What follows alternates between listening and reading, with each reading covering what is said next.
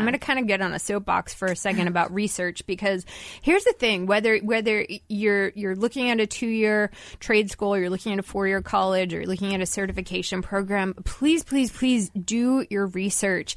Uh, brochures are meant to entice you, and as somebody who has a degree in research, what I can tell you is that there's a lot of ways to spin the data, and there's a lot of articles out there, Dr. Katie, that talk about, oh yes, four year degrees are still worth it, but you have to look at the source. Who's publishing those? Um, probably a four year college is publishing those. You have to look at at the reasons. You have to look at is it for you, the context, the variables, who paid for the study, because the fact is what what the research study comes to a conclusion on may be right for you or may not, because the the people who participated may be nothing like you. And I can give you a great example. You probably heard the the research study that breakfast is the most important meal of the day. What you probably didn't know is that that was first published in 1917 in an issue of Good Health.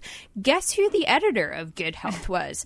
Uh, Dr. John Harvey Kellogg, somebody who makes, let's say, breakfast cereal, who had a vested interest in making sure that people believe this. Now, you know, you may debate it is the most important, it isn't the most important, but when you do your homework, you can come to a good decision for you, not for not for your parents, not for hmm. your friends, not for what everybody else is doing, but for you. And so I, I'm so glad you brought that up, Dr. Katie, because I think we don't do that enough. We, mm-hmm. we we're giving our money over and we don't know what we're getting.